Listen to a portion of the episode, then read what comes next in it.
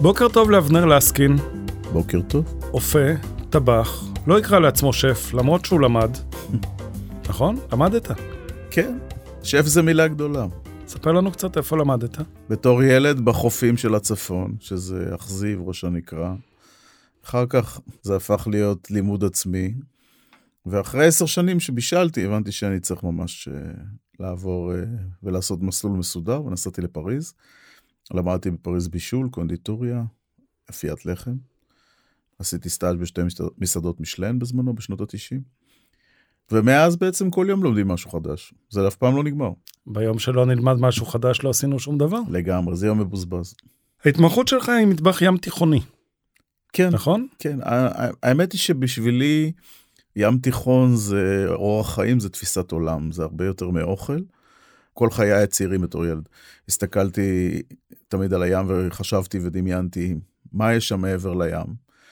וזה נורא מוזר, כי בתור ילד ישבתי המון באכזיב ובראש הנקרא והייתי מסתכל על האופק ומנסה לדמיין, ולפני חודשיים הייתי בקפריסין בדיוק ממול. בצד, בנקודה הזאת שממול ראש הנקרא. קודם כל נורא כעסתי על עצמי שבמשך כל השנים אף פעם לא קפצתי לקפריסין, כי הפינה שם שנמצאת מול ראש הנקרא היא נורא דומה לראש הנקרא, ופשוט זה חלקת אלוהים הקטנה, נורא נורא יפה שם. ונורא נורא לא מקולקל שם, בניגוד אלינו, שהתקלקל, התקלקלו, ב- הת- משהו התקלקל בנו בתמימות שלנו. אתה גר בצפון אז אתה בטח יודע על מה אני מדבר. כן, כן. גם הצפון מאוד השתנה, הגעתי לשם בתור ילד והוא לא דומה למה שהוא היה אז. לגמרי, גם אני כשאני מגיע לצפון ואני מסתכל עליו אז הוא לגמרי אחר. מצד שני יש המון פינות בים התיכון שאתה מסתובב.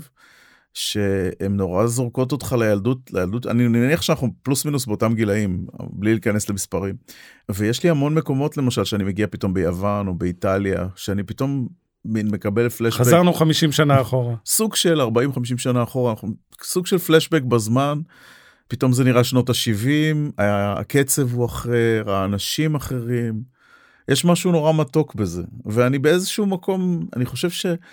כשאני אומר אורח חיים ים תיכוני, אני נורא מתגעגע בעצם לסוג וייב הזה שספגתי אותו בתור ילד. של אנשים שישנים שנת צהריים בנהריה, שביום שלישי אחרי צהריים החנויות סגורות. למשל, זה דברים שכאילו נראים לנו נורא מוזרים היום. אנשהו מסתובבים ברחובות. למשל. עגלות עם סוסים. למשל. נהריה של פעם. כן, כן, כן. וכשאתה הולך לדוג אז אתה, אתה באמת תופס משהו ולא תופס משהו, איזשהו דג מסכן שהוא איכשהו שרד את כל מה שעובר על הים שלנו. אתה אומר, הרגו את הים. סוג של, כן. סוג של. מצד שני, שמעתי לא מזמן שהפתיחה של תעלת סואץ הביאה שינוי מאוד אדיר.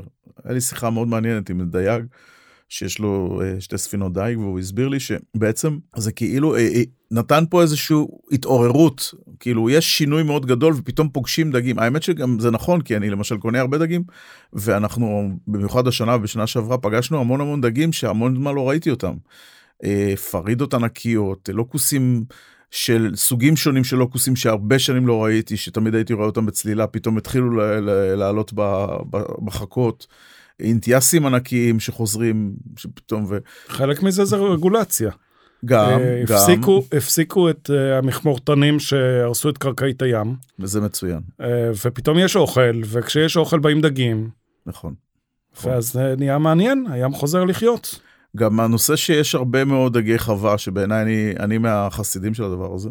אני חושב שגם יש דילול בכמות הדייגים, יש הרבה פחות דייגים ממה שהיה פעם, תכלס, כשאתה מסתכל על זה. מוצאים פחות דגים, יש פחות דייגים, זה ככה עובד. כן, אז מישהו היה צריך למלא את החלל הזה. ואני חושב שהאופציות שמגיעות מעבר לים, מהחוות, שזה קודם כל הדגים שבאים מקפריסין הם באיכות יוצאת דופן, שזה הדניסים, הבר ים, הלברק, זה דגים באיכות נפלאה, והמחירים הוגנים, ואין סיבה בעיניי לא להשתמש בהם כשף, כי הדגים ממש טובים. סלמון פחות עושה לי את זה, כי זה לא דג מפה, והוא לא קשור בשום צורה לכל מה שאנחנו עושים בים התיכון. הוא פשוט אה, דג שכנראה נורא קל לגדל אותו, והוא הפך להיות נורא פופולרי. אבל אין לו יש שום לו קשר. צבע יפה והוא גדול, כן, והוא, אה, בדיוק. אין לו ריח חזק של ים וטעם חזק של ים, בדיוק. אז הוא, הוא הפך להיות משהו שהוא כאילו נורא מיינסטרים, אבל הוא לא קשור בשום צורה לכל מה שקשור לים התיכון. אז אתה שואל אותי מה זה ים תיכון. ים תיכון זה, קודם כל בעיניי זה מרכז העולם הישן. אני לא יודע כמה אתה יודע, אבל במשך מיליוני שנים הים התיכון היה ים סגור. לא היה פתח בגיברלטר. הפתח בגיברלטר קרה, אני לא אגיד לך בדיוק תאריך, אבל זה משהו שקרה יחסית, אם אתה מסתכל על ההיסטוריה הארוכה של כדור הארץ, הוא קרה לא מזמן. תזוזת ו... יבשות. כן, ובעצם הפתיחה של, של הים התיכון לגיברלטר יצרה תזוזה של זנים, של בעלי חיים, של דגים, של הכל. אני תמיד אומר, ובאמת יצא לי לבשל, חוץ מבאוסטרליה, לא הייתי אף פעם באוסטרליה, אבל באמת הייתי בכל ארבעת היבשות האחרות. ויצא לי לבשל דגים, בכל, דגים בפירות ים בכל היבשות האלה, ואני יכול להגיד לך בצורה חד משמעית שהדגים, אני לא מדבר על פירות ים, אבל הדגים של הים התיכון, אין להם מתחרים ברמת הטעם והניחוח והארומה עם שום ים שבישלתי. בישלתי מהאטלנטי ובישלתי מהפסיפי ובישלתי מהאוקיינוס ההודי. זה לא דומה. ובישלתי גם בדרום אפריקה דגים משני האוקיינוסים. הדגים נורא יפים באוקיינוסים, אבל הם חסרי טעם במונחים של טעם. ויש משהו בים התיכון, יש ריח וניחוח ומליחות מסוימת, משהו בהרכב של המים פה הוא נורא מיוחד. והוא גם יוצר את הצבע המיוחד של הים התיכון, כשאתה מסתכל על הצבע של הים התיכון, הוא לא דומה לשום צבע של שום מקום. תסתכל על סרדיניה, תסתכל על האיים ביוון, תסתכל על איביזה. זה לא דומה לשום ים אחר, אז יש לזה משהו שהוא נורא נורא ים תיכוני. כשאתה אומר באנגלית Mediterranean, Mediterranean blue זה Mediterranean blue, זה משהו שהוא נורא מסוים לים התיכון. ובגלל שהים התיכון הוא בעצם ים שמפגיש בין אפריקה לאירופה, ובחלק המזרחי שלו אסיה מתקרבת, קח את טוניס וסיציליה. זה שתי מקומות שהמרחק הקילומטרי ביניהם הוא 140 קילומטר. תכלס זה אותו מזג אוויר, זה אותו ים. זה פלוס מינוס אותם מצרכים. בתוניס לקחו את זה לכיוון אחד, ובסיציליה לקחו את זה לכיוון אחר לגמרי, ו-140 קילומטר מפרידים ביניהם, שזה במונחים גיאוגרפיים זה כאילו אחד ליד השני. ושאלת את עצמך בעצם למה? למה זה כל כך שונה בין טוניס לסיציליה? ספר לי למה אתה חושב שזה כל כך שונה. זה שונה סיציליה בגלל... סיציליה לוקחת מאיטליה, טוניס לוקחת מאפריקה. אבל מה זה איטליה? איטליה זה גם כן מדינה צעירה. מדינה צעירה, אבל היו, היו שם גם, אה, יש שם אוכלוסיות קדומות שהתרגלו לצורה מסוימת של בישול, סוחרים שהגיעו לשם, כסף שהגיע לשם. התפתחות שונה לגמרי. סיציליה זה אחת הדוגמאות הכי טובות בים התיכון, ל... אני קורא לה הפרוצה הגיאוגרפית של הים, כי היא הייתה פרוצה, אני לא רוצה להשתמש במילה הלא יפה. אין בעצם כובש במהלך ה... אני יודע, 2,000, 3,000 שנה האחרונות, שאיכשהו לא עבר דרך סיציליה. כולם היו שם. כל מי שאתה יכול לדמיין ולא לדמיין, וכמובן שכל כולם מי... כולם גם הגיעו אלינו. גם, גם. כולם גם הגיעו אלינו. גם, גם. ובעצם כל מי ש... אבל בסיציליה זה, בגלל שזה אדמה וולקנית, זה אי נורא עשיר, הוא נורא פורה. האדמה שם מאוד מבורכת ובעצם הכל גדל שם, ובגלל שזה גם וולקני אז הטעמים הם מטורפים. אין ספק שכשאתה עושה חקלאות על אדמה וולקנית אתה מקבל תוצאות היסטריות. עכשיו עונת הכרובים ברמת הגולן, אתה יודע איך נראה הכרוב במג'ל שמס? איך? הוא בגודל של תינוק.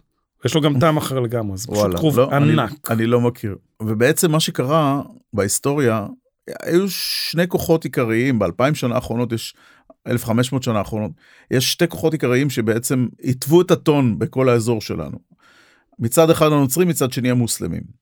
הם שיחקו ביניהם חתול ועכבר בכל מיני מקומות במהלך ההיסטוריה, ובעצם בכל מקום שמישהו מהם הגיע, אז הוא כמובן אה, הביא איתו את הדברים שלו.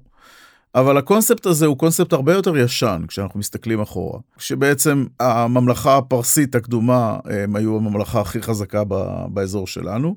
ובעצם הם היו הראשונים שהמציאו מלא מלא דברים, הם הראשונים שהשתמשו בחיטה בצורה מסחרית, הם היו הראשונים שעשו יין, שמן, אה, כל מה שאנחנו מכירים, מוצרי, מה שנקרא, מצרכי הבסיס. הביאו לפה את האורז. הביאו לפה את האורז, המציאו את הטאבון, הטאבון נדד למצרים.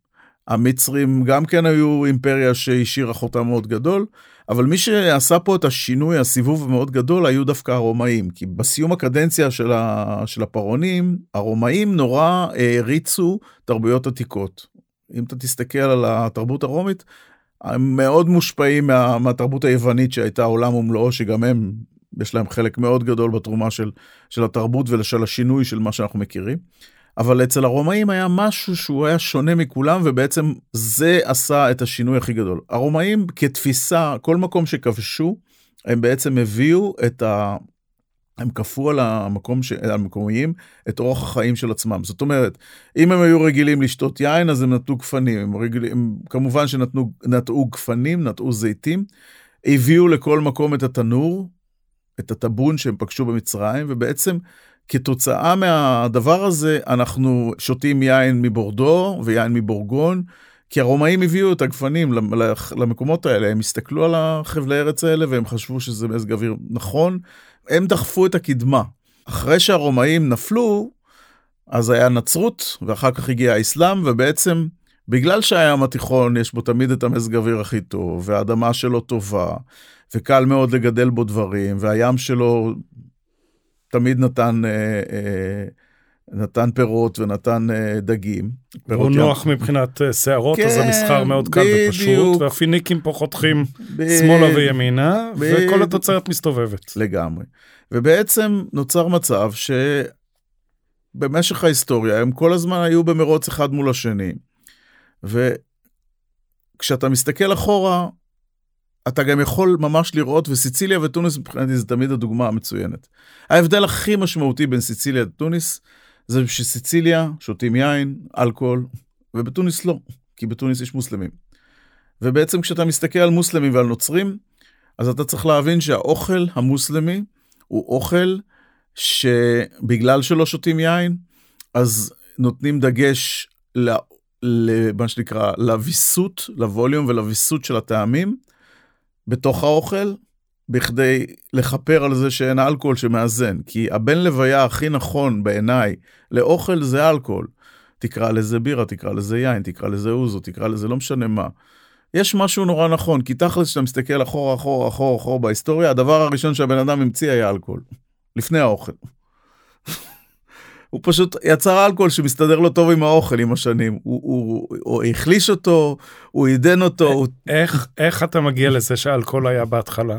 לגמרי, לגמרי. בהתחלה אכלו uh, ציידים ולקטים, לא היה יין, לא, לא היה אלכוהול. אבל הם, הם גילו את הנושא של התססה, בגלל שזה היה, תקשיב, כל חיינו, המין האנושי חי בסטרס. לפני שמונה... מסיבות אחרות, אבל כן. כן. והיו צריכים להפיג את הסטרס הזה באיזושהי צורה. והם הבינו שעל ידי התססה של פירות ושל כל מיני דברים שהם ליקטו, כמו שאתה קורא להם, אפשר לייצר משהו שהוא דופק את הראש בכיף. אתה חושב שהאדם הקדמון ידע לייצר כבר? חד משמעית, יש על זה מחקרים. אוקיי.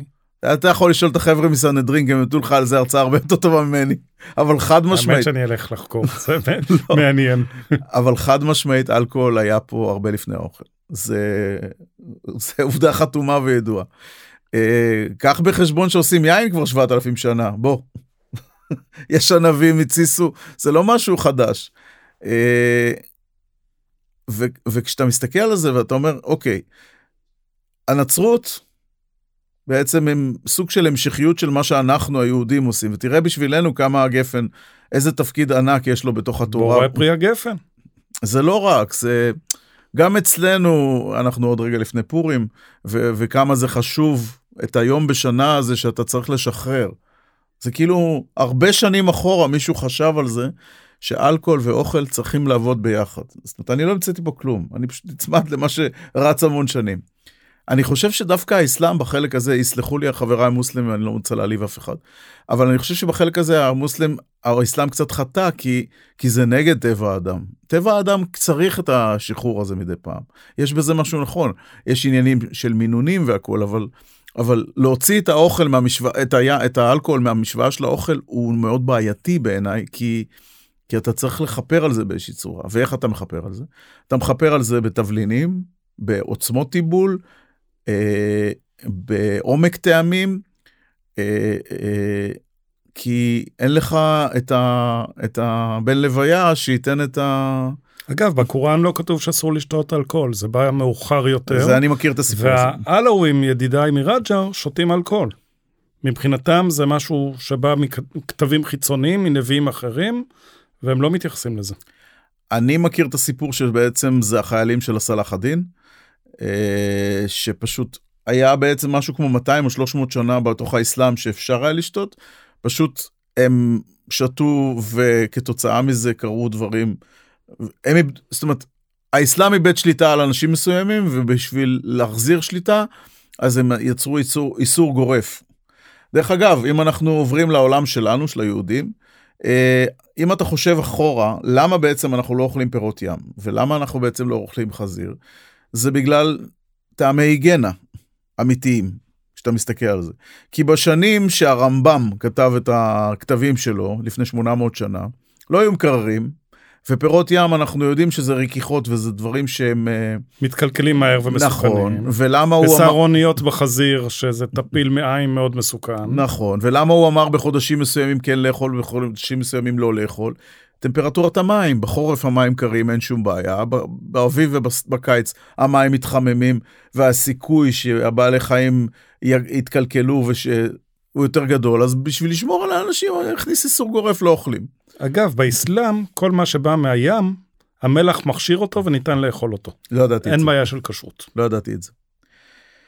אז, אז בעצם, דווקא בסגר הראשון, יצא לי המון לחקור. אני, אני בן אדם שנורא אה, אוהב ללמד את עצמו דברים. ושאלתי את עצמי המון שאלות של למה וכמה, כי הרגשתי, בוא נגיד שבחמש, שש שנים האחרונות הרגשתי שזה קצת עוול לקרוא למה שאני עושה מקומי. כי אני לא באמת אה, יודע לשים את הגבולות של המקומי ולא מקומי. אה, זה כבר נורא, נהיה נורא נורא מטושטש. כי, כי אי אפשר באמת לשים את הגבולות האלה. קודם הפכת להיות אה, חוקר ומתעניין בהיסטוריה, או קודם הפכת להיות טבח? לא, זה הכל, קודם כל הפכתי להיות טבח, אבל אני בן אדם שנורא אוהב להבין למה. אני הלכתי ללמוד בישול, כי נורא רציתי להבין למה. למה אם אני עושה משהו בצורה כזו או אחרת, התוצאה תהיה שונה. אז מה, הלמה הזה הוא משהו שמאוד מוביל אותי בחיים. וכתוצאה מהלמה הבנתי שאני צריך להבין את ההיסטוריה. כי ההיסטוריה מובילה, היא, היא גורמת לי להבין איך הכל קרה, איך הכל התחיל. אה, אה, האמת שזה מה שהביא אותי לפודקאסט הזה. יש לי הזדמנות לפגוש המון אנשים, לשמוע המון דברים שלא ידעתי, ללמוד כל הזמן. כן. אבא שלי מורה להיסטוריה, זה בטבע שלי, ופשוט תענוג. אז, אז הלמה שלי אה, בסגר הראשון גלגל אותי לסדרה של ריק סטיין. ריק סטיין הוא שף בריטי מקורמול, שזה המקום הכי לא קשור לים התיכון, והוא מעריץ מושבע של הים התיכון. ויש לו סדרה ביוטיוב שהוא בעצם מסתובב עם מכונית ועובר ממדינה למדינה, מאי לאי, במעבורת. הוא לא טס לשום מקום, הוא עושה את הכל עם האוטו. והוא מבקר בהמון המון מקומות, כמעט בכל הים התיכון. ואני חושב שהוא פתח לי את העיניים להמון דברים, להמון, להבנה של המון דברים. אני לא חושב שלקחתי מתכון אחד משם, אבל לקחתי השראה. השראה והמון מחשבה. זאת אומרת, אה, כשאתה מסתכל על טורקיה ואתה מסתכל על מרוקו, יש רגעים, השוק של מרוקו והשוק של, של טורקיה, במיוחד בגיזנטאפ, זה נראה מאוד דומה. עכשיו, אתה מדבר על מקומות שהם 5,000 קילומטר אחד מהשני, וזה, תחשוב כמה זה מטורף. וזה בדיוק מחזיר אותנו להיסטוריה. אה, יש משהו במרוקו שהוא נורא דומה לטורקיה, ותכלס אותם אנשים היו שם בשני המקומות האלה, ודברים זזו. וגם הטורקים היו בתוניס, אבל גם הספרדים היו בתוניס, והספרדים היו פה במסע הצלב. ויש לנו סעדיה, שזה גרסת פאיה לעניים בעכו. זה תבשיל של עניים, שתכלס זה פאיה בלי זעפרן, וזה פאיה של כל מה שנשאר ולא מכרו, אבל זה, זה, זה פאיה שלכל דבר. והמתכון הזה הגיע לעכו לפני אלף שנה. בעברית תבשיל שאריות, הקצוות של הדגים, תכלס. הדגים הזולים שנשארו, כן. עם אורז, בישול ארוך מאוד. צהוב כדי שיהיה תחושה של השירים של פאיה, כי זעפרן יקר, אז שמים את הכורכום. אז אתה מסתכל ואתה אומר, זה מקומי? לפני אלף שנה הגיע לפה מקומי, לא? אבל זה לא באמת מפה. אז, אז כמה מקומי, אז מה, אז, אז בוא נעשה... הגדרה של מקומי אין ספק. מורכבת. אם, אם מתחילים לגדל עכשיו וניל בארץ, הוא הופך להיות מוצר מקומי, כן. זה עניין של פרשנות. כן. ושוקולד יכול להיות מפה? לא. אבל מה, לא נשתמש בו? אשאל אותך שאלה אחרת. סיימת לימודים, חזרת לארץ, הרבה שנים היית בעולם המסעדות. כן. ספר לנו קצת ההיסטוריה של המסעדות שלך. המסעדה הראשונה שלי אה, פתחתי בסוף שנות ה-80, זה היה מסעדה נורא פשוטה. בישולים, ת- משהו הכי לא... הכי חסר זהות שאפשר. אה, אבל תכלס את המסעדה הראשונה פתחתי ב-92, קראו לה ביקס במרינה. וזאת הייתה המסעדה האמיתית שלי, מתוך מחשבה מאוד מאוד, אה, מתוך אהבה וכמיהה לים תיכון שאני כל החיים מחפש אותו. אה, זאת הייתה מסעדה במרינה, עם מפות לבנות, עם אה, מוזיקה קלאסית בשקיעה. משהו מאוד אחר ב-1992, מסעדה שמגישה פירות ים, אה, מסעדה שלקחתי המון השראה מביקורים ב... בפורטופינו וברביירה הצרפתית. אה, שנים חלמתי להביא את צרפת ואיטליה לפה. שנים חלמתי, זה... וזה נורא מוזר, כי היום אני כבר כמה שנים טובות עושה, באותה ארוחה אני יכול לעשות צרפת, איטליה, טוניס, אה, יוון, טורקיה, באותו תפריט. אבל זה שום דבר לא באמת משם, כי זה תכלס הכל מפה, כי חומר גלם מפה, כי יש משהו בנו, הלקוחות הישראלים, שאנחנו אוהבים את זה בדרך שלנו, וזה בסדר. אין עם זה שום בעיה. לא חייבים לעשות בדיוק לפי הספר, אחד לאחד, מדוקדק. זה לא באמת חשוב. איך זה שאתה כבר לא שם? הגיל. אה, והדבר השני זה, אני אספר לך, אני החודש פרסמתי מתכון במגזין שנקרא The Mediterranean Lifestyle.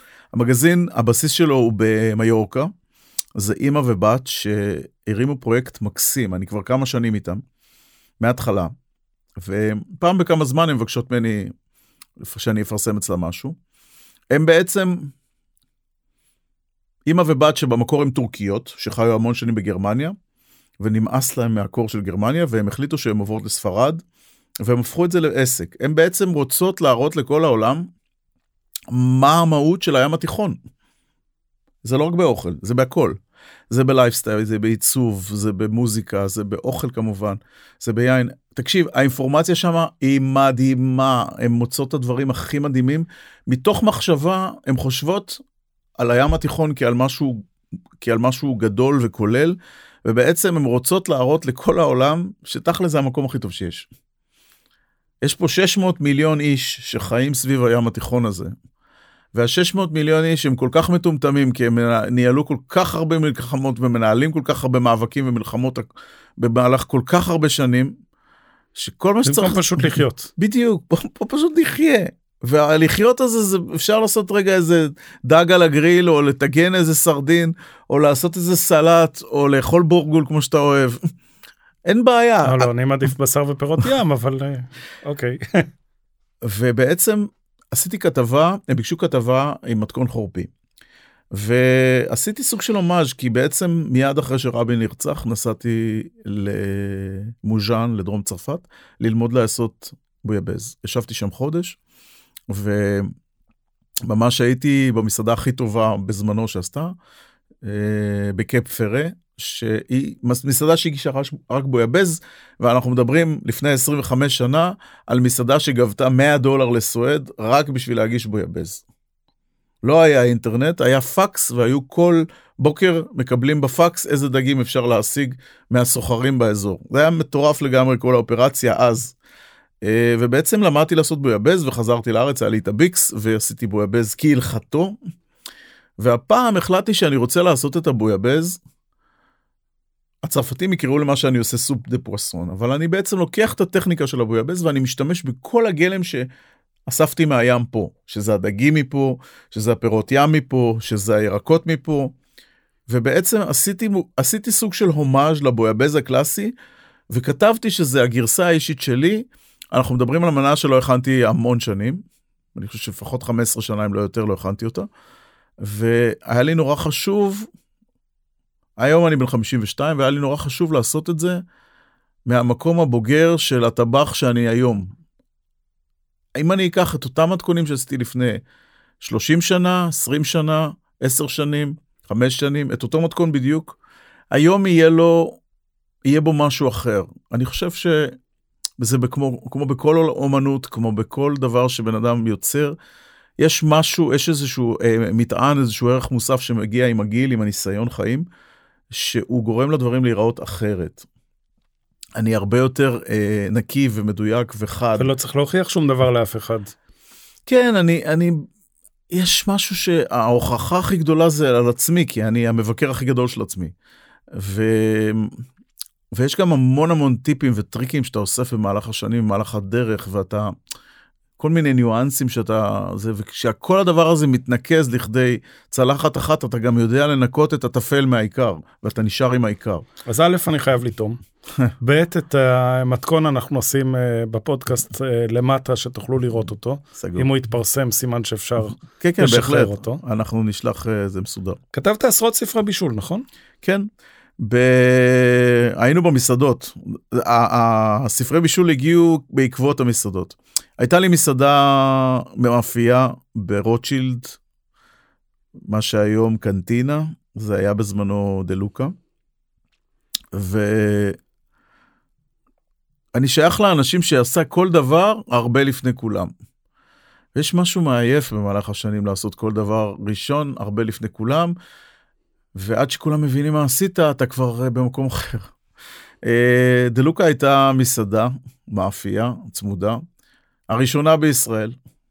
יסלח לי ארז קומורובסקי, עשה מאפייה מדהימה, אבל אני הייתי המסעדה הראשונה אמיתית, כי אני הראשון שעשה את הכל בחלל מאוד קטן, ומה שהיום נראה לנו נורא נורא טברי- טריוויאלי בהמון מקומות, אני בעצם המצאתי את הקונספט הזה ב-99,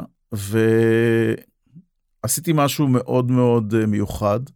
רציתי נורא להביא את הניחוח של פריז, לא חשבתי אז ים תיכון בכלל, חזרתי מצרפת והייתי נורא חד להביא את איטליה וצרפת, אני תמיד בסוף עם איטליה וצרפת אצלי.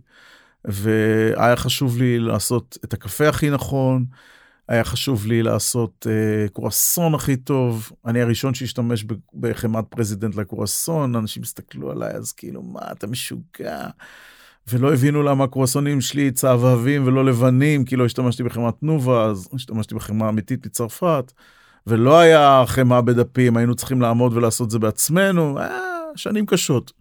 אבל אתה יודע, כשאתה רוצה משהו ואתה חדור מוטיבציה, אתה רץ על זה בכל הכוח. וקראתי למקום דלוקה. ולמה קראתי למקום דלוקה? כי אי אפשר לקרוא למקום דין אנד דלוקה, אז קראתי לזה דלוקה בשביל לעשות teasing, אבל כנראה שזה היה מספיק מתוחכם שאף אחד לא הבין מה רציתי מהם.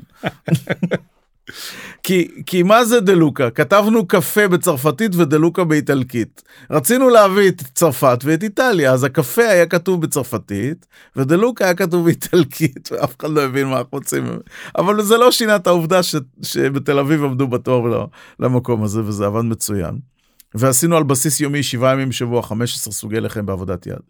ועשינו את כל סוגי המאפים, ועשינו ברסרי צמוד, שבהתחלה רציתי חמש מנות ראשונות, חמש מגנות עיקריות וחמישה קינוחים. בפורמט החמש. ואז הסבירו לי, זה היה שנים שהיית צריך תפריט ספר. אתה זוכר את השנים האלה? ברור. אה, תפריט קטן, זה לא יעבוד. בקיצור... אין מספיק בחירה? בדיוק. בקיצור, התעקשתי והתעקשתי וזה עבד, אבל מה שקרה זה שפתאום הגיעה לנו האינתיפאדה הזאת, הארורה. וממצב שאתה מאכיל 450-500 איש ביום, שזה מה שהאכלנו, דרך אגב, הייתה, המסעדה הייתה הרבה לפני הברסרי, וכשאתה מסתכל על הברסרי, המון מהברסרי לקחו השראה ממה שעשינו בדלוקה, שזה גם ב visual זה היה מאוד דומה. אמ, ישבו הרבה החבר'ה של הברסרי והסתכלו מה עשינו שם. זה מעצבן אותך? לא, היום זה... מס... קודם כל, כבר 30 שנה מנסים להעתיק אותי, וזה כנראה מחמיא, זה סימן שאני עדיין רלוונטי, אז אני... זה משעשע אותי. אמ, ובעצם, בדלוקה, היינו... היינו מקום מאוד תל אביבי, מאוד רוטשילד, מאוד זה, ופתאום באה אינתיפאדה, וממצב שאתה מאכיל 450-500 איש ביום, אתה נופל ל-30 איש ביום, והייתי עם 80 אנשי צוות, שזה מסעדה גדולה. קיצור, זה היה שנים קשות, התרסקתי כלכלית, ובעיקר התרסקתי נפשית, כי נכשלתי בגלל משהו שלא היה בידיי. אני בן אדם שנורא אוהב שליטה, ולך, כבן אדם פרטי, אין שום שליטה על אינתיפאדה, על מחבל שנכנס ומתפוצץ בבית קפה. מה אנחנו יכולים לעשות? אתה יודע, היום אני מסתכל על זה כאדם מבוגר, אני אומר, אוקיי, פורס מג'ור, כוח עליון. אבל בתור בחור צעיר, זה הטריף אותי, זה... בקיצור, התרסקתי. קורונה תפסה אותך בלי מסעדה להתרסק איתה. לא, אז קורונה זה עד מהלך הרבה... אני, אני, אני חשבתי שמשהו אחר יקרה, נגיע גם לשם. התרסקתי, אה, עברתי כמה שנים קשות, ופתאום הגיעה הצעה ב-2004 לכתוב ספר לשוק האמריקאי על תחום הלחם. אמרתי, אוקיי, בואו נעשה ספר על תחום הלחם. לקחתי את הלחם ופירקתי את הנושא של השאור ולימדתי אנשים step by step איך לעשות שאור נוזלי ואיך לעשות שאור קשה. אנחנו מדברים על 2004, לא היה אינסטגרם, לא היה פייסבוק. והספר היה מוצלח והאמריקאים אהבו. ולמה האמריקאים פנו אלינו? כי היינו זולים יותר, ההפקה של לעשות ספרים פה הייתה זולה יותר. העלות שלי הייתה זולה יותר, העלות של הצלם הייתה זולה יותר, העלות של הגרפיקאי הייתה זולה יותר. אז בעצם כל הפקת הספר פה בארץ הייתה צעד מאוד נכון להוצאות האמריקאיות. כאשר היה להם מפיק מקומי שבעצם מדע לאסוף את כל אנשי המקצוע לתוך הספר. והספר היה הצלחה וביקשו עוד ספר ועוד ספר וככה מצאתי את עצמי במשך אה, שמונה שנים כותב מעל 20 ספרי בישול לשוק האמריקאי שכמה מהם תורגמו לעברית. אמ, ובין לבין מצאתי את עצמי אה, אה, ממציא את עצמי מחדש ובעצם מלמד אפייה. אז בהתחלה זה היה ללמד אפייה בארץ בקטן, אחר כך לקחת את הידע שלי בעבודת יד ולהעביר אותו למכונות המתועשות ולהפוך להפוך את הלחם הארטיזן ללחם שאפשר להרים אותו על קו ייצור. וברגע שתפסתי ביטחון אז העזתי גם לעשות את זה בחו"ל, ו... והשם שלי בעולם הלך ותפס תאוצה ומצאתי את עצמי מסתובב בכל המאפיות הכי נחשבות בארצות הברית ובאנגליה, בלונדון במיוחד. ובמשך uh, משהו כמו עשור זה מה שעשיתי. ובשנת 2012 קרה דבר. אני בעצם זזתי הצידה מהמטבח למשך עשר שנים, וכולם חשבו שאני מתמחה בלחם, וזה מה שאני יודע לעשות. וב-2012 הגעתי ללונדון שבוע אחרי שהאולימפיאדה נגמרה. ובלטזר עמדו לפתוח את הסניף שלהם בלונדון. ולי היה ריאיון עבודה בבלטזר, להיות האופה הראשי של בלטזר בלונדון. והייתה ריאיון, היה אחלה פגישה, ישבנו כמה שעות עם הבחור שמנהל את כל ה operation שלהם. וזה היה בפורטובלו רוד, אני לא אשכח את זה, ויצאתי מפורטובלו רוד, והלכתי לכיוון ה underground, ואני מסתכל ממש בכניסה לפורטובלו רוד, ג'יימי אוליבר פתח מקום עצום, שאז קראו לו Recipease, כבר לא קיים, ובעצם המקום היה טאבון ולוריאני, counter מלא ירקות וכל מיני ילדות אנגליות כאלה שמנסות לעשות אוכל ים תיכוני וזה היה נראה חובבני למדי. ואני זוכר את עצמי נכנס לשם ומסתכל על הדבר הזה. ואני מרגיש... מה זוזו הצידה תנו לי להיכנס. לא, ואני מרגיש את כל, ה... את כל הטמפרמנט הים תיכוני שלי מבעבע. ואני מוצא את עצמי מדבר בקול רם לעצמי בעברית ואומר חתיכת מטומטם ממה אתה בורח? עשר שנים ברחת מהמטבח. זה מי שאתה, מה אתה בורח לי איך ללחם הזה? לה... אוקיי, לחם, בסדר, עשינו לחם, עשינו קרסונים, עשינו... מה? ואמרתי, אוקיי. חזרתי, גרתי אז אצל זוג חברים בלונדון, ישנתי אצלם. חזרתי ואני אומר לחבר שלי, ג'רי, תקשיב, ככה וככה וככה. אז הוא אומר לי, נו, מה הבעיה? תחזור לארץ, תחזור לבשל. הוא אומר לי, אתה יודע מה, בוא תכין לנו ארוחה לפני שאתה עוזב, לפחות תרגיש אותך קצת. אז הלכתי לבורו מרקט וקניתי קצת מצרכים, עשיתי את הלב, עשיתי קצת ירקות, הייתה ארוחה מדהימה, והם נשפכו. ואז חזרתי לארץ. והדבר הראשון שעשיתי זה חזרתי למטבח, עבדתי כמה חודשים בקפה איטליה על הגריל, והבנתי, קודם כל זה היה תדהמה בשבילי. תדהמה איך מתנהלות מסעדות, כי זה לא דומה לאיך שאני ניהלתי מטבחים ואיך שהייתי במטבחים. כאילו עברו עשר שנים וכל התחום הזה של המטבח השתנה לגמרי, זאת אומרת, אני בא מהאסכולה שטבחים מתחילים מנה מההתחלה עד הסוף ומסיימים. והיום אנחנו חיים במקום שיש מטבח הכנות, ומישהו שם מאחורה בנה את רול הטעם, והבן אדם שמסדר לך את המנה על הצלחת הוא טכנאי, אין לו שום say, אפילו במלח אין לו יותר מדי say. שזה בעיניי היה הלם טוטאלי, הדבר הזה. ואחרי uh, כמה חודשים אצל ירזין, הבנתי שזה לא בשבילי, ומישהו חיבר אותי לאייל שני. והלכתי לאייל שני והבאתי לו מחמצת שהייתה לי, מחמצת מיוחדת שהייתה לי, עד היום הייתי, מחמצת נוזלית, הבאתי לו uh, צנצנת מהמחמצת, וזה היה סתם שיחה, שיחת היכרות, וישבנו יחד ארבע שעות, ובסוף ארבע שעות הוא אומר לי, למה שלא תיכנס, תנסה. והתחלתי לעבוד באברקסס, ואחרי אברקסס נכנסתי לסלון, ובקיצור, שורה תחתונה, הייתי עם אייל כמעט שנה, עד שאייל אמר לי, תקשיב, לך תעשה לביתך, אל תבזבז את הזמן שלך אצלי, אני חושב שאתה לא צריך להיות שכיר של אף אחד. ואנחנו חברים נהדרים עד היום, אני מאוד אוהב את אייל. אני חייב להגיד לך שהדבר הכי טוב שקרה לי אצל אייל, זה העובדה שהוא החזיר לי את הברק לעיניים. אנשים לא יודעים את זה, אבל יש משהו בדרך שבה אייל מנהל את המטבחים שלו, שהיא לא דומה לשום מסעדה, והסתובבתי קצת בעולם. זה משהו אחר.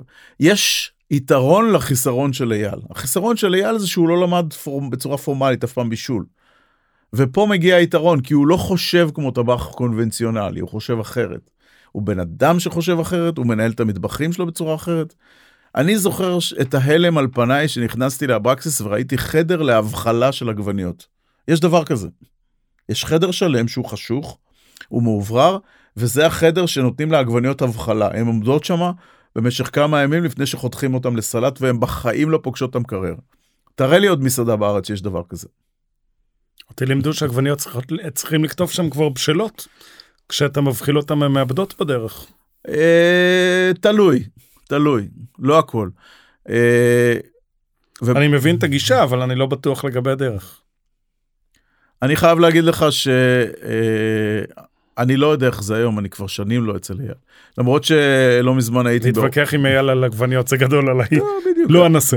הייתי לא מזמן באוסטריה ובווינה, ואכלתי כמה ערבים ב-7 אוף, שזה בעצם סוג של אברקסיס, וזה היה פשוט יוצא מהכלל שם. אמ, בקיצור, אייל החזיר לי את חדוות היצירה, ובעצם באותה נקודה, זה היה אחרי שנה וקצת שהייתי, נגעתי במסעדות, והבנתי ש... שאני לא רוצה לעשות את זה, מכל מיני סיבות. ואז הלכת לשוק צפון. לא, כי אתה לא, לא רוצה לעשות לא, את זה. לא, לא, לא, בכלל לא, בכלל לא, בכלל לא. לשוק אה, צפון הגיע... עוד תחנה בדרך? בטח, שוק צפון הגיע אחר כך. אה, אחרי אייל בעצם הבנתי, שאלתי את עצמי, אוקיי, מה אני רוצה לעשות? ואז אמרתי, אני רוצה להיות שף שיודע לבוא הביתה ולעשות, לתת את חוויית המסעדה אצל הלקוח בבית. אה, וכולם אמרו לי, אידיוט, לך תעשה חתונות, כמו רון שמואלי, עושים מלא כסף, זה זה זה. אמרתי, לא, לא, אני לא, אני, אני לא רוצה לעשות משהו שאני לא נוגע באוכל. אני לא רוצה את האופרציה, אני לא רוצה, אני רוצה את הקטן, אני רוצה את המדויק, את הבוטיקי. וכתוצאה מזה, באותו זמן אה, נפלה לי הצעה להיות הפרזנטור של אה, גגנאו בארץ, שהם אה, מוצרי פרימיום לבית, אה, חשמליים, גם אה, דברים למטבח, אבל לא רק. ובעצם למדתי skill חדש שלא ידעתי אותו קודם. כשאתה מגיע למישהו הביתה, זה מיומנות שהיא שונה לגמרי מיומנות של לארח במסעדה, או מיומנות של קייטרינג. לבשל אצל לקוח בבית, זה משהו שצריך לדעת ברמת ההתנהלות עם הציוד, ברמת ההבנה, ברמת הגישה ללקוח, וזה בעצם, יצרתי פה עסק מאפס, שכשאני הולך אחורה, אחורה, אחורה, בתור מסעדן צעיר, הדבר שהכי ריגש אותי היה השולחן האחד הזה ביום של אנשים שמבינים עניין ואתה נותן את כל כולך בתוך השולחן הזה. ופתאום אחרי 20 ומשהו שנה אני סוגר מעגל ואני בעצם הופך את, ה, את הדבר שהכי נהניתי ממנו בתוך עולם המסעדנות, אני הופך אותו למקצוע המרכזי שלי. ובעצם התחלתי להיכנס לזה, וככל שבהתחלה זה היה נורא קשה, כי זה היה נורא לא פופולרי ב-2013, 2012, 2013, לעשות את זה, 2013.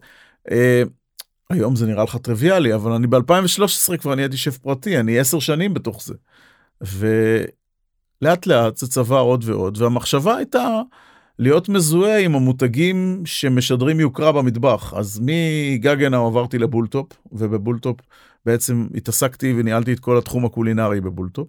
מתוך מחשבה שאני רוצה להיות, להתקרב כמה שיותר. כמובן מטבחים שישבו בנמל תל אביב, כן, גם להיות, סדנאות. להיות מזוהה עם, המד... עם, ה... עם הלקוחות ש... שיש להם את, ה... את ההבנה ואת היכולת להביא שף הביתה.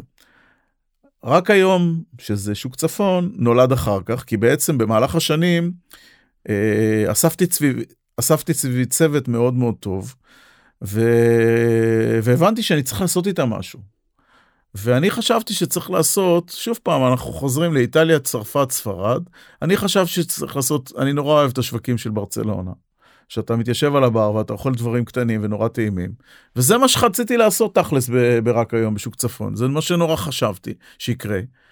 אבל אתה יודע, אנחנו חיים פה, ואנחנו העם הנבחר, ואנחנו כל דבר יודעים הכי טוב מכולם, הישראלי המצוי, הלקוח.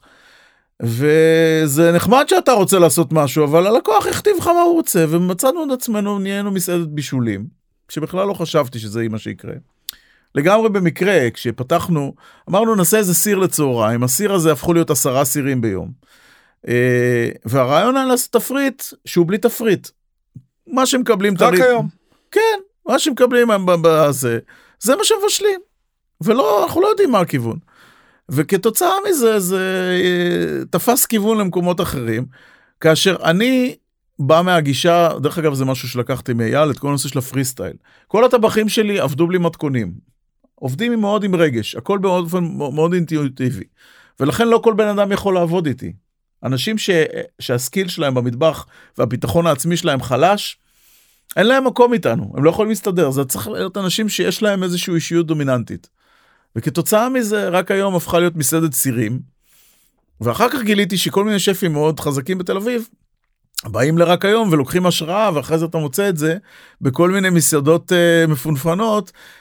אנחנו הראשונים שעש, שעשו כרוב אפוי.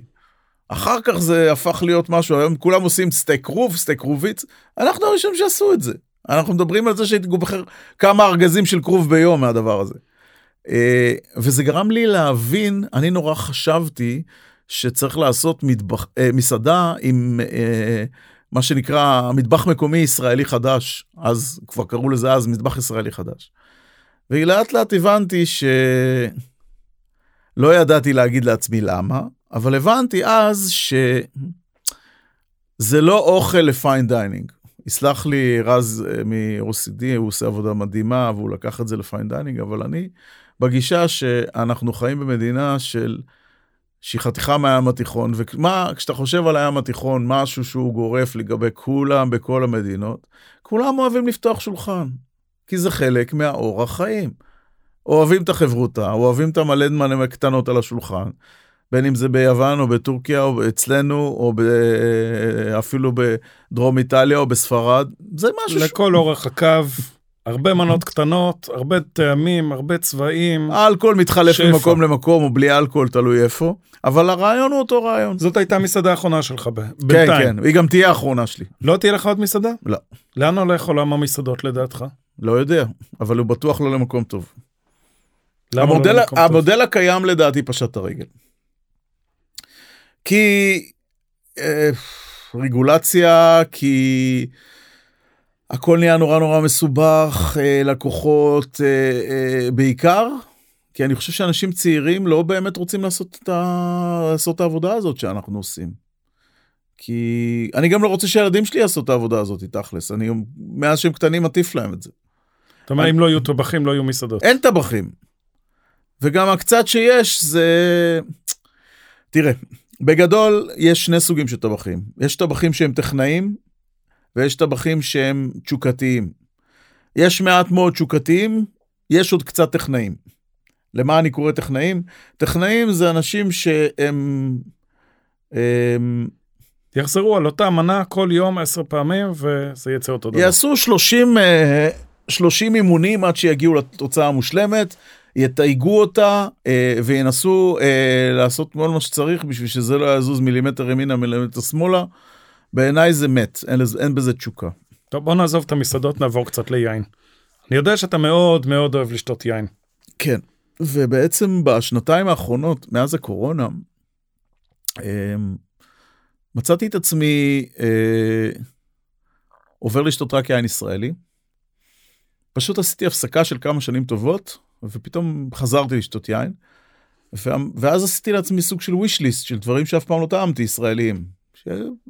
פשוט יש מלא דברים טובים, אנשים עושים פה יין ואלכוהול יוצא מהכלל. יש פה פריחה מדהימה בכל הנושא של שתייה. בכלל תרבות צריכה מטורפת בשנתיים האחרונות. ופתאום הבנתי שנוצרה פה שפה שלמה של יין. יש פה שפה, אנשים פה עושים דברים מרגשים בתחום היין. ואני לא אכנס לשמות כי אני לא רוצה להעליב אף אחד, אבל בש... יש פה אנשים שעושים דברים, יש פה תשוקה מאוד גדולה. ו... והרגשתי אה, שבתור טבח שמבשל, אם אני אגיע לליון, אני אוכל אוכל שמדבר עם העיינות של האזור. אם אני אגיע לטוסקנה, אני אוכל אוכל שמדבר עם העיינות של האזור. אם אני אגיע לפיאמונט, אני אוכל אוכל שמדבר עם העיינות של האזור. וכשאני מגיע לפה, אני לא חושב שיש מישהו שעושה אוכל שמדבר עם ה... ש... שעושה אוכל שמדבר עם, ה... עם העיינות של פה, אבל באמת מדבר. וזה נורא נחמד שיש מסעדות שעושות מקומי אבל מגישות לי אה, שבלי ובורגון וזה כי זה מגניב ויש יבואן או שני יבואנים או שלושה יבואנים והם, אה, וזה כאילו סוג של לייפסטייל וזה. אה, וואלה לא מרגש אותי. בארוחות הפרטיות שאתה עושה היום? רק יין רק ישראלי? ישראלי ורק את הדברים הכי טובים דברים שאף אחד לא פותח אני פותח בארוחות מקומיות. אוקיי. אבל ואתה כל הזמן מדבר על המטבח האיטלקי, הצרפתי, הספרדי שהוא ההשראה שלך, אבל אתה מדבר על מטבח. מקומי שיתאים ליין המקומי. אני מדבר על לקחת, מה, לקחת, מה עושה את השינוי? אני, אני מדבר, קודם כל, כשאתה מסתכל על תעשיית היין, זו תעשייה שמושפעת מספרד ומאיטליה ומצרפת כמובן, ואתה יודע מה? קח את יוון. יוון היא לא מדינת יין, נכון? באיך שאנחנו תופסים אותה. כן. אתה יודע איזה שינוי מטורף יש ביוון בתחום היין? אתה יודע איזה ינות מדהימים יוצאים מיוון? גם בקפריסין אגב. נכון, טעמתי בקפריסין ינות שנפלה לי הלסת, לא האמנתי. אה, ואצלנו? תראה, תראה מה, חייבים להיכנס, אסף פז מוויטקין הוא חבר. הוא עושה דברים נפלאים, הרוזה שלו הוא ברמה מרגשת. ה, ה, מה שהוא עושה עם קיריניאן, קיריניאן זה זן נחות במונחים של עולם היין. הבן אדם עושה יין, יוצא מהכלל מזן שהוא כאילו, תראה מה קרה בכל נושא ה-GSM בארץ, תראה כמה, כמה יקבים רציניים, מרגלית עושה GSM. בואנה, מרגלית הוא הכי צרפתי שיכול להיות בזה. יאיר מרגלית עושה GSM מדהים. תראה מה עושים uh, צורעה, מתחילים גם לעשות יינות פראיים ויינות אורגניים. אני פחות במקום הזה. ויינות מזנים שלא היו פה הרבה נכון. שנים, כמו דבוקי וכמו נכון, אחרים. נכון. ויש פה הרבה שינוי, השוק נכון, עדיין מחפש נכון. להבין מה הוא אוהב ומה לא. נכון, ואני מרגיש כטבח שאני צריך לייצר אוכל שיודע לדבר עם כל מה שהעייננים עושים פה. איך זה אה, השפיע לך על הבישול? מה אתה עושה אחרת כדי להתאים ליין הזה? זרקתי את כל התבלינים לחלוטין. אני כאילו לא משתמש בשום דבר שאתה, מה שנקרא שוק לוינסקי לא נמצא אצלי בדלת. אוקיי. אה, מלח פלפל ואני מייצר את התמציות של עצמי. איך אני מייצר תמציות? אני מייצר ערכה שלמה של כל מיני אה, שמנים מבוססים סוגים שונים של צ'יליז. אה, כאשר אני משתמש בצ'ילי מסוים, אני יכול לחבר אותו עם עדרים, וכמובן שתמיד החומר שיקשר את הכל יהיה שמן זית באיכות הגבוהה ביותר. שמן זית אצלי הוא משהו מאוד מרכזי, אני מחזיק משהו כמו 15-17 סוגים שונים של שמן זית במטבח. אני עובד עם כמה וכמה בתי בד בכל מיני, אני עובד עם ריש לקיש, אתה חזק בעולמות השמן. משתדל. אז אני עובד עם uh, ריש לקיש, אני עובד עם מגל, אני עובד עם uh, עידו מפטורה, אני עובד עם uh, כרם זית, אתה מכיר אותם? לא. יש חבר'ה ליד קריית שמונה עושים שמן יוצא מהכלל. אוקיי. נרשם. מה... Uh, ואני משתמש בזנים מאוד מסוימים, למשל אני יכול להשתמש ב... למה למשל קורינייקי כל כך הצליח פה, אתה יודע? שאלת את עצמך? כי הוא מאוד מתאים לחתך טעמים שלנו. זן יווני שמתאים למנות שלנו. הוא זן מכרתים, אין אותו ביוון, רק בכרתים. הוא זן שמגיע מכרתים ובעצם מסתבר שהקו רוחב של כרתים וישראל הוא כמעט אותו דבר. זה אותו אקלים. והוא יתאקלם פה מעולה. אה, אבל הוא גם שמן מאוד מיילד, אה, הוא לא אגרסיבי, נניח סורי הוא נורא אגרסיבי. מצד שני, שתשטעם את הסורי לא, של... זה, זה לא רק החריפות והאגרסיביות, זה זה שהוא פשוט משתלב עם המון דברים. אם אתה רוצה לקחת אותו לכיוון המתוק, נכון, הוא הולך יופי, אתה רוצה לטבל איתו דברים אחרים, הוא הולך יופי. מאוד מאוד ורסטילי. כן. ולא מריר, נכון, שהרבה אנשים מפחדים מהמריר. נכון. ולכן אני משתמש במגוון רחב של שמנים, כי מבחינתי שמן זית הוא עוד תבלין. אה, ואני אה, גם עם השנים מאוד מחפש את הטעם הנקי האותנטי של חומר הגלם. לכן אני תמיד במרוץ אחרי הדגים הכי טובים, הכי טרי, איפה אתה קונה דגים? מתחת לבית. שזה... אני, אני גר באולגה ויש לי, לי ערוץ ישיר לדייגים. אני מקבל את הדברים הכי... אתה מקבל טלפון, תפסנו היום ככה וככה, בוא אני תראה. מקבל תמונה ב-5-6 בבוקר לוואטסאפ ומה יש ואני בוחר מהתמונה. ישר, זה עוד לא פגש את המקרר, מה שאני קונה. גם פירות ים ככה. לפי זה אתה מחליט מה תבשל באותו ערב, או אני- שאתה מזמין ואתה יודע מה אתה רוצה? אני אף פעם לא מתחייב על סוג הדג שאני אגיש. היום אך- אתה עושה רק כמעט. רק ארוחות פרטיות. רק ארוחות פרטיות. רק ארוחות פרטיות. ואני, למשל, אני יוצא מפה ואני בדרך לאירוע, ובדרך הדייג התקשר שיש לו אינטיאס של 5 קילו, פלמידה לבנה של 4.5 קילו, ולוקוס אה, חפה של 4 קילו. הכל דייג, הכל, הכל לחכות.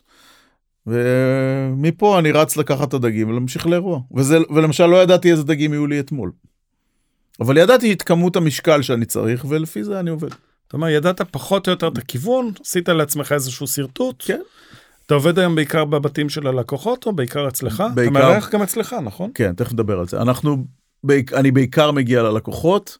אני מארח אצלי למה שאני קורא לזה אה, חגיגה ים תיכונית. היה לי ספר כזה לפני 10, 11 שנה שהוצאתי שקראתי לו חגיגה ים תיכונית. ואז הייתי אה, הרבה יותר צעיר ונאיבי, אה, וחשבתי שזה, אז בתפיסה שזה נכון לארח בהרבה צלחות קטנות והרבה זה, אבל היום אני אה, ממש משלב את הדבר הזה של איך אני מייצר מנות ואוכל שמאוד מדבר עם, היין, עם היין המקומי. אני מגיש בארוחות האלה אה, יינות ישראלים מהשורה הראשונה. אה, למשל, אני לא מחזיק כמעט בבית קברני סוביניון ומרלו, זה פחות מעניין אותי. אני מר- מגיש הרבה סירה, אני מרגיש הרבה GSM, אני מגיש קריניאן, אני מגיש ינות שיש להם את המשהו האחר מפה. בעינות הלבנים אני מגיש אה, יקבים פחות מוכרים. אני, אני מאוד מנסה לחבר את היין מאוד לאוכל, נורא חשוב לי, כי אני מאמין שזה צריך להיות חוויה כוללת. ו... בגלל שאני מכיר הרבה אנשים, אז יש לי אה, חשיפה אצל הלקוחות שאני רוצה שיגיעו אליי, וכמובן אינסטגרם, ו... וזה נורא מחמם את הלב, כי אנשים יוצאים נפעמים מה... מהארוחות האלה, הם מרגישים שזה משהו אחר. עכשיו אני אשאל אותך שאלה קצת מורכבת. כן. עשית ארוחה ל-20 איש נניח, וחשבת על תפריט והתאמת את היין, ועכשיו אני מעביר אותך לסיציליה, איך הארוחה הייתה נראית, במה היא הייתה נראית שונה? קודם כל, אני חושב שהאופי שהסיציליאנים יושבים ליד השולחן הוא שונה מהישראלים, והייתי נוגע בחלק האסתטי בשפה המקומית שמה. דבר שני, אה, הייתי נשאר, נצמד לחוקים שאני עובד איתם פה, של להגיש כל דבר בשיא הטריות, בשיא העונה שלו. זאת אומרת, אני לא אגיש עכשיו אפרסק אם מישהו מצליח לגדל אפרסק בחממה מחוממת ויש לו סחורה וזה עולה 50 שקל קילו בשביל להגיד שיש לי אפרסק. זה לא מעניין אותי. בסדר? אני לא אגיש שום דבר עם ליים בעונה הזאת, כי ליים לא יכול להיות בעונה הזאת. לא משנה איזה מניפולציה חקלאית עשו עליו. יש דברים שהם לא, לא מסתדרים לי. אבל צורת הבישול של הדג תהיה רגע, שונה? רגע, אבל יש עוד משהו שחשוב לי להדגיש. אני בעונה הזאת אגיש כל מה שאני יכול שמגיע מהערבה, כי זאת העונה של הערבה וצריך לתת לה במה. זה כן עושה לי סדר. אוקיי. עשיתי לך רגע, כן, ועדיין השאלה בטכניקה של צליית הדגים, של בישול הדגים, של הכבש, יהיה הבדל בין מה שתעשה פה לבין מה שתעשה בסיציליה או בצרפת כדי להתאים ליין המקומי? יש לי, יש לי חברים בכל המקומות שאמרת, יש לי חברים טובים באיטליה ובצרפת ובספרד גם, ואני יכול להגיד לך ש... קודם כל, כשאתה מסתכל על העוקבים שלי, 40% מהעוקבים שלי באינסטגרם ישראלים, 60% זה מהעולם. אנשים מהעולם מאוד אוהבים את מה שאני עושה, במיוחד במדינות הים התיכון, כי זה נורא ברור. האוכל שלי, גם בגישה, הוא אוכל שאתה מסתכל ואתה יודע מה אתה הולך לאכול. אני ברמה אישית מאוד לא מסתדר עם הדבר הזה, שמשהו מתחפש למשהו אחר, אני לא אוהב את זה. אם אני אוכל זית, אני רוצה לאכול זית. מה אני... אתה הולך לעשות עם האינטיאס הערב? כמה דברים, בעיקר חי. והרבה מאוד דברים שקשורים לעדרים. אוקיי. אה, מה הייתי עושה שונה בסיציליה? בסיציליה הייתי חושב איך אני משלב את זה עם איזה יין מקומי טוב, ותואם את היין קודם, ולפי הטעם של היין אני הייתי מחליט לאיזה כיוון בטעמים לקחת את הדג. הטיבול של הדגן היה מקבל כן. משהו אחר? בעיניי היין יוביל את הטיבול של האוכל. ככה אני מתייחס לזה דרך אגב, אם שאלת. אוקיי. ואותו דבר בארוחות שאני מארח אצלי אז בבית. מה יהיה באינטיאס הטרי הנע היום בארוחת ערב? יהיה סביצ'ה על בסיס פומלה. למשל. תן לנו איזה טיפ קטן לאיך עושים סביצ'ה מנצח. סביצ'ה מנצחת? מנצח זה פשוט צריך לתת לו לשבת לדג לשבת. צריך לייצר איזשהו תחמיץ. זה לא משנה ממה. והדג צריך לש- לחתו- להיות חתוך יחסית גדול והוא צריך לשבת קצת בתחמיץ בשביל לספוג את הטעמים. כמה זמן אחרי התחמיץ מבחינתך אידיאלי לאכול? רבע שעה. כי יש כאלה שאומרים אם זה לא תוך שתי דקות זה לא שווה כלום. זה הכל תלוי כמה גדול חתכת את הדג. אוקיי. ובסביצ'ה האורגינל הוא צריך להיות חתוך קצת גדול. עכשיו יש דברים אתה שהם... פחות מש- מתחבר לאלה שחותכים את זה בצורה של דפים בעובי של נייר? אני עושה מנות כאלה גם כן, אבל זה מנות שאתה מטבל על המקום ומיד מגיש. אוקיי. זה לא סותר אחד את השני.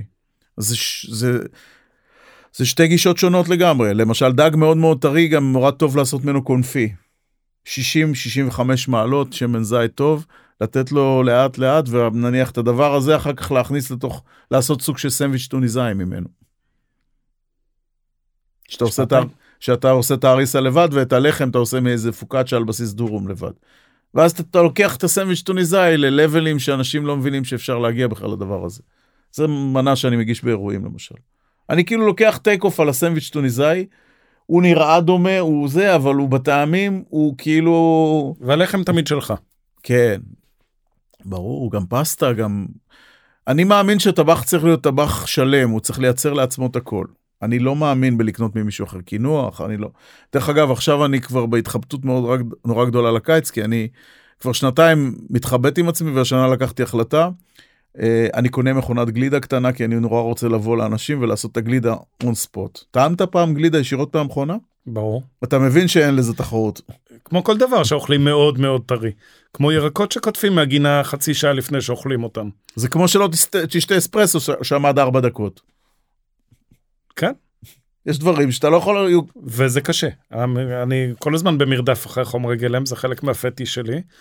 וקשה, אבל אנשים מחפ... למדו לחפש את זה, למדו להעריך את זה, אה, וזה משנה את המטבח. כן, אבל אני חושב ש... קודם כל, אני חושב... קודם כל, זה נורא מחמיא לי שכשאנשים מזמינים אותי, אז הם מזמינים אותי כי יש להם איזשהו רגע או אירוע נורא מיוחד בחיים. וזה... זה גם בעיניי תחושת אחריות מאוד גדולה, שאני נורא חייב לעמוד ברף ציפיות שהם שמים אותי בתוכו. אה, ולכן אני כל הזמן חושב, למשל, אני עושה טרטטן כבר 30 ומשהו שנה. וכמה שלא רציתי להוריד את זה, אנשים לא מוכנים שאני אוריד את המנה הזאת מהתפריט. עכשיו, למה כל כך מיוחד הטרטטן? הדרך שאני מכין אותו והכל, אני לא היחידי, יש עוד הרבה אנשים שעושים את זה כמוני, אבל יש משהו אחד שהוא שונה אצלי מאחרים. אני אופה את הטרטטן אצל הלקוח בבית מולו, עושה את כל התהליך של המהפך, והוא מקבל טרטטן שיצא עכשיו עם קרם אסקרפונה טוב. תשמע, זה- אפשר להחליף את זה בשום דבר. כן, עכשיו בסוף גם אנשים רוצים את השואו, במיוחד היום שיש, מצלמים את זה לאינסטגרם ויש סטורי ויש... אנשים רוצים את ה-added value, ולכן אני חושב שבקיץ לעשות גלידה, דרך אגב, אני לא יודע אם אתה יודע, כתבתי שני ספרים על גלידה. לא, לא יודע. הנה, אתה יודע. כת- כתבתי שני ספרים על גלידה וחקרתי את התחום הזה מאוד לעומק, גם ואפילו על זיתים כתבת. גם. ואפילו התמחיתי באיטליה בגלידה, כי נורא רציתי להבין, התמחיתי כמה פעמים בגלידה, גם בפיצה, ורציתי נורא להבין איך, איך לעשות את הגלידה הכי...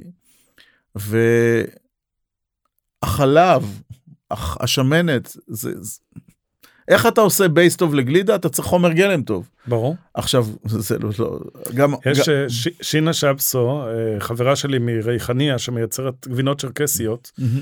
אמרתי לה שמגיעה קבוצה איתי, וזה יקרה יום אחד, אה, אני רוצה שתעשי דבר נורא פשוט, תקחי שתי כוסיות קטנות, אחת תשימי חלב של תנובה ואחת חלב מהפרות שלכם, תני לאנשים לשתות ונגמרה העבודה שלך, את לא צריכה להסביר יותר. אי נכון. אפשר להגיע לאותה תוצאה. נכון. אז, אז אני אה, אה, חקרתי את עולם הגלידה ויש לי לא מעט מסקנות בזה, ונורא נורא חשוב לי גם לייצר בייס טוב וגם להגיע למצב שאני עושה לבן אדם אצלו בבית את הגלידה טריה. והוא יושב שם והוא מקבל כדור גלידה מהמכונה ואתה יודע כשטעמת מה זה תנור כדור במכונה. זה בדיוק מה, כמו הדוגמה של הטרטטן. דגים אה, ופירות ים אני יודע שאתה מאוד מאוד אוהב. מה לגבי בשר? אני מבשל בשר לא מעט, אני מנסה קצת, אה, אני ברמה האישית גם אוכל הרבה פחות בשר. לא, אוקיי. לא מטעמי, פשוט פחות, כבד לך. פחות, אה, כן, פחות, גם, גם, אתה יודע, גם כל הקטע הגלובלי, אני, אני צאן או בקר? שמע, אם אתה שואל אותי מה הכי מושלם, הכבש המוחלש שלנו הישראלי מנצח, זה, זה הבהמה הכי נכונה לאכול פה, בעיניי. הרבה יותר מכל בקר, למרות שחברים שלי במושבוץ עושים עבודה מדהימה, חברים שלנו כן. במושבוץ עושים, ראינו אצלנו פה בפודקאסט. למשל, אצלי. הם עושים עבודה מדהימה ויש להם בשר נפלא, ויש עוד חבר'ה שעושים דברים נהדרים, ואיציק הגדול עושה דברים טובים, ואבי איבו עושה דברים מצוינים, אבי וראם. יש, יש חבר'ה שעושים פה בשר מדהים. אני, אני אגיד לך מה העניין. אמ, אייל, חוזר הכ- להיסטוריה, אייל למקור הכניס- שלנו בצאן. לא, ו- אייל הכניס אותי חזק מאוד לקטע. אייל עשה אצלי שינוי מאוד גדול, ואני מודה לו, ואייל יודע, אני... קודם כל, הוא, הוא בן אדם יקר לליבי, לעומק ליבי. אייל לימד אותי משהו שהוא שינה לי את כל הדרך שאני מסתכל על אוכל. אייל אמר לי, תיקח את הירק, תשים אותו במרכז, תחשוב איך אתה מוציא ממנו את הכי טוב, ואחר כך תחשוב אם אתה רוצה לשים לידו בשר, או דג, או פרי ים, אבל קודם כל... או כלום. או כלום. תיקח את הירק ותתייחס אליו כ... כ... פיבוט של המנה. בדיוק. הוא הבסיס, הוא, הוא המרכז. וברגע שאתה חושב ככה, אז הירק... אני לא יודע כמה אתה מכיר, אבל אצלי הירקות הם חלק מאוד מאוד מרכזי במטבח, בבישול, יודע ועוקב. ואני, ואני מאוד אה, משקיע מחשבה ו, וניסוי, ו, ומבחינתי נורא חשוב לי להוציא מהירק את, ה, את מה שהוא לא יודע שהוא יודע לתת, ברמה הזאת. נניח עכשיו, בעונה הזאת, אני עושה דברים עם שומר, שאפילו אני לפעמים נדהם מה השומר יודע לתת לנו. גם ליקוט? או רק ירקות בגידול מסודר? אני, אני פחות בן אדם של אופנות, עזוב אותי. אני חושב ש... ליקוט זה לא אופנה, ליקוט היה כן, פה תמיד. בסדר, זה שעכשיו מדברים עליו הרבה, ויש הייפ, זה לא... לפני אה, ארבע שנים היה טחינה הר ברכה, וזה תמיד היה פה. בסדר, תש- תשאל את זעיה מחוסניה, היא תגיד לך שהיא מלקטת כמו אימא שלה, כמו סבתא שלה. אותו דבר. נכון שזה ליקוט שונה מאשר הליקוט של היהודים שנכנסו לתחום הזה. חוביזה לא עושה לי את זה. אוקיי, לגיטימי. ומה שהם קוראים וגם לא עולש, לשון הפער? ומה שהם קוראים עולש בר, זה נחמד, אה, אבל זה לא זה בעיניי. אוקיי. אני אגיד לך לא. אבל כן, אני מאוד אוהב אה, דברים שהם בעונה, אני אוהב את הרוגולה של הערבים, את הז'רג'יר.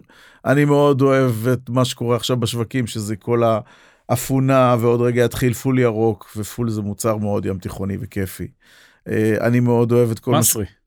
לא, כן, למשל, יש לי חברה שלימדה אותי מנה בברצלונה, שלא ידעתי.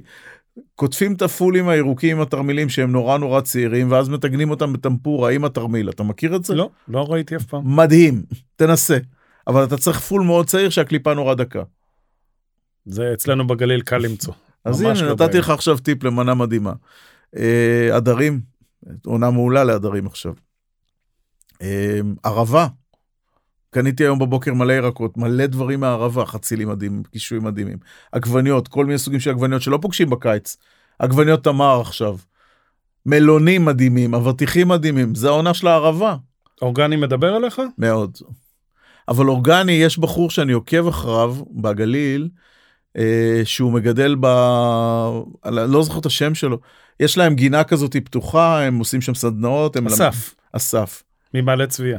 מ- מקסים. היית אני- אצלו פעם? לא, אני מאוד אוהב את מה שהוא אז אני. אקח אותך לשם.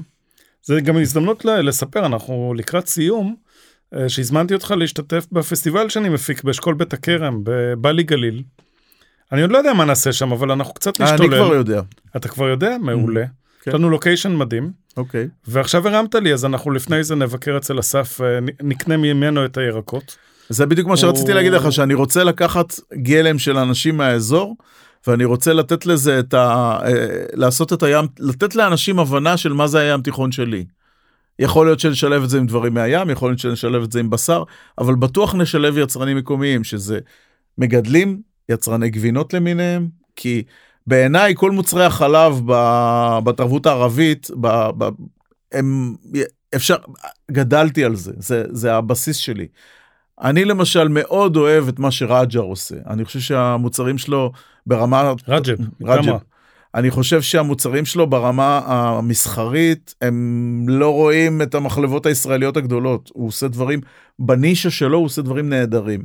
אה, אני אשמח לשתף אנשים שעושים דברים בקטן יותר ולתת להם במה אצלנו בסדנאות, ובעיקר לתת לאנשים כלים להבין איך אפשר לבשל בריא, נכון, טעים, שמח, בלי... יש אצלנו במרחק של קילומטרים מסביב מגדלים סומסום בלדי ופריקי בלדי ופריקי שטחון למרק ופריקי שטחון יותר עבה וגבינות ומה שאתה לא רוצה הכל סביבנו ואגב אחלה יין.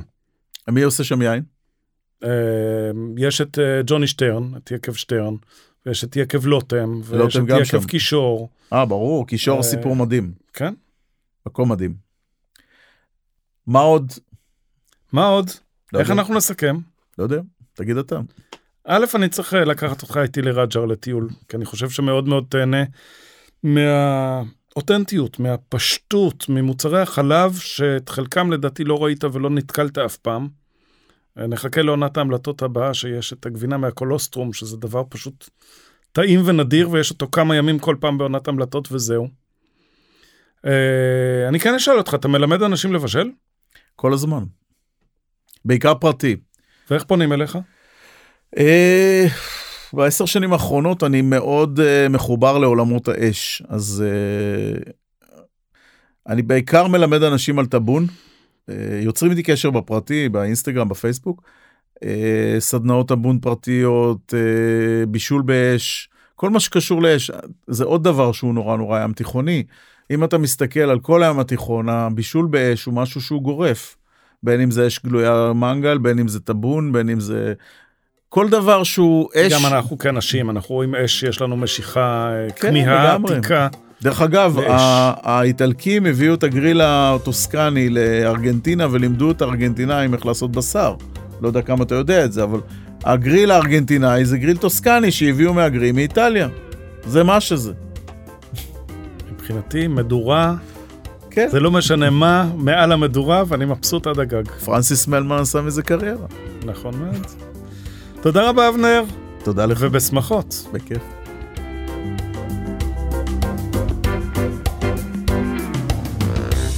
תודה שהאזנתם לעוד פרק של הפודקאסט קולינריה מקומית. אני מקווה שגם היה לכם כיף, וגם קיבלתם ערך ולמדתם דברים חדשים. אם אתם אוהבים קולינריה ונהניתם, אתם מוזמנים להירשם למעקב.